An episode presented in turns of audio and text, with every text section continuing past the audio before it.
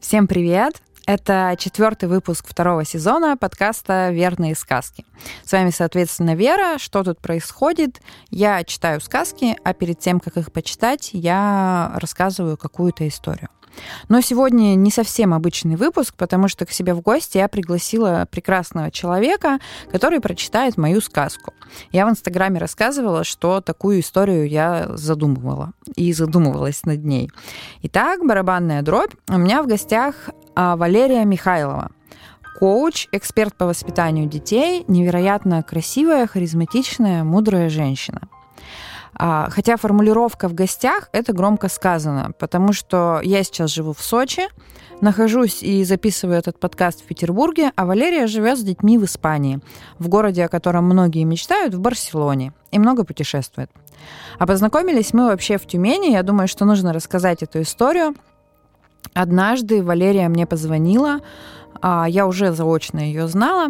Она позвонила и сказала, что хочет предложить мне работу.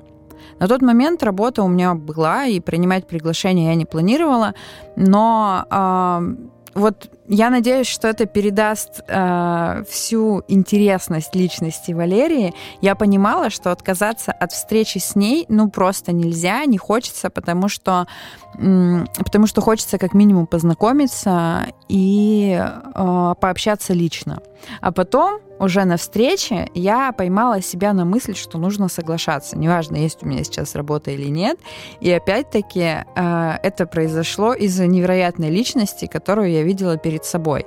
То есть, знаете, иногда э, видишь человека и понимаешь, как... Э, как много можно у него взять, как многому можно научиться. Я сейчас там не про бизнес-истории, не про какие-то профессиональные качества, хотя это тоже, а именно по-человечески, потому что ты понимаешь, что этот человек, а, который что-то знает, многое может, и находясь рядом с ним, ты неизбежно становишься ну, неизбежно перенимаешь что-то у него. В общем, таким образом мы два года вместе делали журнал Fashion Collection в Тюмени и перестали вместе работать только потому, что я, собственно, переехала.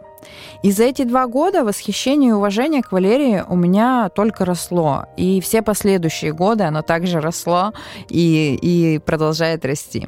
Я невероятно благодарна ей за то, что она согласилась принять участие вот э, в этом выпуске подкаста. В общем, э, еще маленький факт. Валерия 15 лет работала на телевидении, и ее голос вам точно понравится. А сказка будет про день недели, который принято не любить. Поехали, слушаем. Сказка про понедельник. Именно на нем в ежедневнике всегда куча записей. В пятницу тоже много, но в этом-то и подвох. Половина дел с пятницы перекочевывают на понедельник. Так и говорят, ну что мы будем сейчас уже в конце дня, ну, часов в 14 примерно, все решать. Давайте до понедельника. Угу. А потом злятся, шевелят волосы на голове, глаза округляют, потому что на странице ежедневника места не хватает. Его никто не любит. Так и говорят, ненавижу понедельники. А ведь он не виноват. Он начинается так же, как и остальные дни, утром. С рассвета с птения птиц, с дождя или снега, с ветра или штиля. Как любая среда или четверг, ну, в общем. Но именно в понедельник большинство людей тяжело просыпаются, не хотят вставать с кровати. И даже утренний кофе их обрадовать не может. Он даже заканчивается, как и все останки, вечером. И в нем также 24 часа. Но кого это волнует? Его боятся – часто его боятся. А начальники и прочая нечисть еще и усугубляют. Планерки и совещания ставят на 9 утра понедельника. Ну, есть совесть у людей. И так репутация не к черту, а тут еще селектор, блин. Он старается. Он когда-то так бился за право быть первым днем недели, чистым листом, стартом новой жизни. И что мы имеем в итоге? Миллионы клянутся начать новую жизнь в понедельник. И эти же самые миллионы, за редким исключением, ненавидят его за то, что он пришел не вовремя, а новая жизнь так и не пришла. Он-то при чем? Он же не волшебник и не маг. Он дата в календаре, лист в ежедневнике ему не нравится, когда его обвиняют во всех смертных грехах. Понедельник страдает от такой несправедливости, но каждую неделю надеется, что это изменится.